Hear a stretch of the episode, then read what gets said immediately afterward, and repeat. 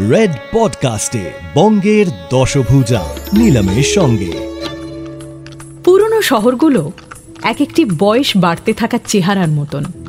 কুচকে যাওয়া চামড়ার ভাঁজ যেমন জীবনের অজস্র মুহূর্তের সুখ দুঃখের সাক্ষী হয়ে থাকে, ঠিক তেমনি একটি শহরের অলি গলি রাজপ্রাসাদ কিংবা ফুটপাত, সেই শহরের ফেলে আসা ইতিহাস তার অস্তিত্বের সাক্ষী হয়ে থাকে। কলকাতা। সঠিক তারিখটা কারোরই বোধহয় জানা নেই। কিন্তু সাল ছিল আঠেরোশো বাষট্টি।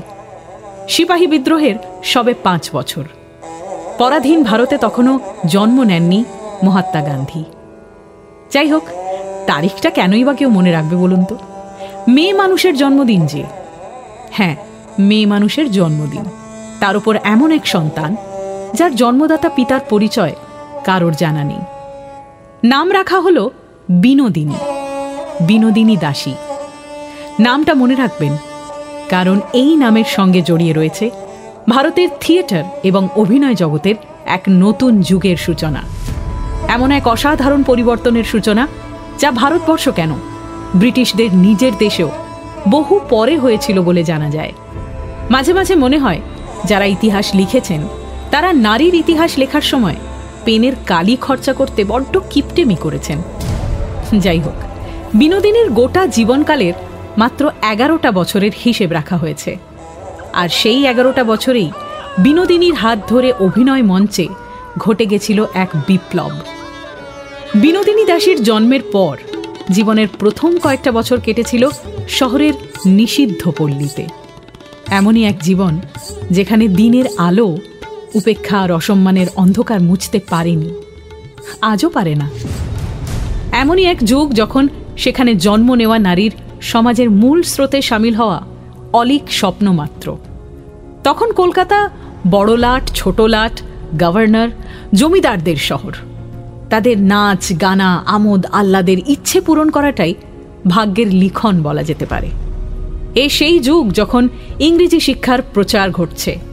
সমাজের পরতে পরতে জড়িয়ে থাকা বিভিন্ন কুসংস্কারকে মুছে ফেলার আন্দোলন চলছে। আর তারই সঙ্গে যেন অভিনয়, নাটক, থিয়েটারের জগতে এক অভূতপূর্ব ঘটনা ঘটে যাওয়ার অপেক্ষা চলছে। এবং তা ঘটল বিনোদিনীর আশায়। সেই সময় বাংলা থিয়েটারে শুধুমাত্র পুরুষদের অধিকার ছিল। যদিও সেই সময় কাদম্বিনী গাঙ্গুলি আর চন্দ্রমুখী বসুরা নারীকে উচ্চশিক্ষার পথ দেখাচ্ছিলেন, কিন্তু নারীর অধিকারের একটি সুস্পষ্ট লক্ষণ রেখা বাঁধাই ছিল। ভদ্রঘরের মেয়ে বউরা লোক সমাজে খোলাখুলি নাচবে, গাইবে, থিয়েটার করবে। ঘোর পাপ। পৃথিবীর রসাতলে চলে যাবে যে। তাই থিয়েটারে নাটকে মহিলা চরিত্র পুরুষরাই করতেন, অথবা বারবনিতারা বিনোদিনীর অভিনয়ে আসাটা ঠিক সেইভাবেই শুরু হয়েছিল। কিন্তু তার বিরাট প্রতিভা তাকে করে তুলল বাংলা থিয়েটার জগতের প্রথম superstar. Of the stalwarts among the first generation of actresses in India যাকে ছাড়া কলকাতার থিয়েটারের ইতিহাস অসম্পূর্ণ। শহরের এক নিষিদ্ধ পল্লী থেকে বিনোদিনী দাসীর পথ চলা শুরু হয়েছিল। সভ্য সমাজের ভদ্রলোকের চোখে অভিশাপ, কলঙ্ক, সুযোগ এলো থিয়েটারে নাচ গান করার। যদিও এখানকার জীবন ওই অন্ধকার জীবনের চেয়ে ঢের ভালো ছিল। কিন্তু সম্মান নামের বস্তুটি এখানেও ছিল না। যাই হোক একদিন সেই সময়ও এলো যেদিন ভাগ্যলক্ষ্মী বিনোদিনীর দিকে মুখ তুলে চাইলেন। বিনোদিনী দাসী পেতে চললেন এক নতুন পরিচয়। তার জীবনে এলেন থিয়েটার জগতের কিংবদন্তি, লেখক, অভিনেতা, পরিচালক গিরিশচন্দ্র ঘোষ। সেই কিংবদন্তি যিনি বাংলা থিয়েটারে নিয়ে এলেন স্বর্ণযুগ। গিরিশবাবু এমনই এক ব্যক্তিত্ব যিনি লোকসমাজের কটু কথা কিংবা ব্যাঁকা চাউনিকে কোনোদিনই বিশেষ পরোয়া করতেন না বা করেননি। আর করবেনই বা কেন? যে মানুষটি প্রায় একা হাতে গড়ে তুলেছিলেন পূর্বোত্তর ভারতের মডার্ন পারফর্মিং আর্ট সমাজ ও মানুষ সম্পর্কে তার দৃষ্টিভঙ্গি বা তার বিচার বিবেচনা কখনোই ধার করা হতে পারে না। কথায় বলে, আসল হীরের কদর জহুরিই বোঝে। বিনোদিনী দাসীর অসামান্য প্রতিভার চমক তিনি চিনতে পেরেছিলেন। সেখান থেকেই শুরু বাংলা থিয়েটারে নটি বিনোদিনীর যুগ।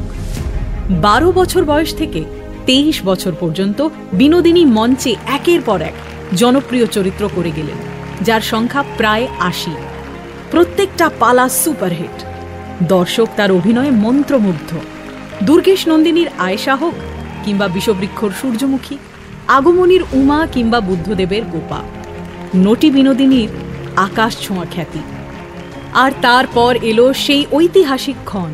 যেদিন কলকাতার ঐতিহ্যশালী স্টার থিয়েটারে শ্রীচরণ পড়ল রামকৃষ্ণ পরমহংসদেবের।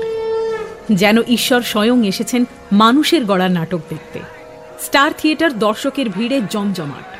আর তারই মাঝে দর্শক রূপে যুগাবতার ঠাকুর রামকৃষ্ণদেব। সে এক অদ্ভুত দৃশ্য। মঞ্চে শুরু হলো নাটক, চৈতন্য মহাপ্রভু। আর মহাপ্রভুর চরিত্রে নটি বিনোদিনীর অভিনয়। মহাপ্রভুর চরিত্র যেন মঞ্চে জীবন্ত হয়ে উঠেছে। দর্শক তো মুগ্ধ বটেই। কিন্তু এ কি? সাক্ষাৎ ঠাকুর রামকৃষ্ণ দেবী যেন মঞ্চে মহাপ্রভু শ্রী চৈতন্যকেই দেখছেন। নাটক দেখতে দেখতে কখন যেন ভাব সমাধিতে চলে গেলেন। যখন সমাধি ভাঙল, তখন ঠাকুরের চোখে জল। নটি বিনোদিনী পেলেন স্নেহ ভরা আশীর্বাদ। সেই পরম আশীর্বাদ যা পাওয়ার জন্য মানুষ কত কিছুই না করে থাকে। ধন্য হলো স্টার থিয়েটার, ধন্য হলো নটি বিনোদিনীর অভিনয়। তার প্রশংসায় পঞ্চমুখ, কলকাতার গুণীজনেরা। মুক্ত কণ্ঠে তার অভিনয়ের প্রশংসা করলেন কবি অমৃতলাল বসু, স্বামী শারদানন্দ, গিরিশচন্দ্র ঘোষ। কিন্তু সেটা ছিল নটি বিনোদিনীর জীবনের এক অধ্যায়, কারণ জীবন যুদ্ধে এখনও যে অনেক পরীক্ষা বাকি। নাম, যশ, অর্থ সবই পেলেন, কিন্তু পেলেন না তার প্রাপ্য সম্মান। তার অসাধারণ প্রতিভার চমককে ম্লান করে দিত নিষিদ্ধ পল্লীর তকমাটা। সোশ্যাল ইনজাস্টিস মুখ বুঝে সহ্য করে গেলেন সারা জীবন।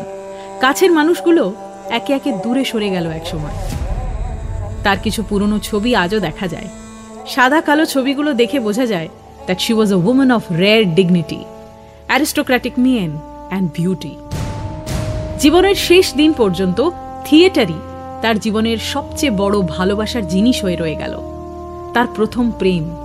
তিনি ছিলেন আত্মপ্রচেষ্টার দ্বারা শিক্ষিত একজন মানুষ, যার সঠিক মূল্যায়ন তখনকার সমাজ করতে পারেনি। বেশ কয়েক বছর পর নটি বিনোদিনী লিখলেন আত্মজীবনী, আমার কথা। লেখার ধরন একেবারে স্বচ্ছ, স্পষ্ট। ইংরেজিতে যাকে বলে লিউসিড এছাড়া লিখলেন অজস্র কবিতা। নটি বিনোদিনীর জীবনের শেষ কয়েকটা বছর একাকিত্বে কেটেছিল। জানা যায়, যাদের একসময় খুব কাছের মানুষ মনে করতেন, তারা একে একে চলে গেলেন। কেউ ভালোবাসার মায়া কাটিয়ে, আর কেউ পৃথিবীর মায়া কাটিয়ে। জীবনের চরম আঘাত পেলেন যখন তার একমাত্র কন্যাকেও অকাল মৃত্যু ছিনিয়ে নিয়ে গেল। সেটা উনিশশো বারো সাল। তারপর নটি বিনোদিনী নামের উজ্জ্বল নক্ষত্র হারিয়ে যেতে থাকল বিস্মৃতির আড়ালে। উনিশশো একচল্লিশ সালে উনআশি বছর বয়সে দুনিয়া নামের এই মঞ্চ থেকে চিরবিদায় নিলেন নটি বিনোদিনী। রেখে গেলেন নিজের অতুলনীয় প্রতিভার ইতিহাস। সারা জীবন বিভিন্ন শোষণ ও মানসিক পীড়া সহ্য করেছেন, প্রতারিত হয়েছেন, কলঙ্কের বোঝা বয়ে বেরিয়েছেন কিন্তু এই সব কিছুই তার প্রতিভার আলো কম করতে পারেনি। বাংলা থিয়েটারের ইতিহাস নটি বিনোদিনীকে শুধু একজন অসাধারণ অভিনেত্রী হিসেবে মনে রাখবে না। তাকে মনে রাখবে সেই সব আত্মত্যাগের জন্য যা তিনি থিয়েটারের জন্য করেছিলেন। হ্যাঁ থিয়েটার। নটি বিনোদিনীর প্রথম ভালোবাসা। প্রথম ভালোবাসা। প্রথম ভালোবাসা। প্রথম ভালোবাসা।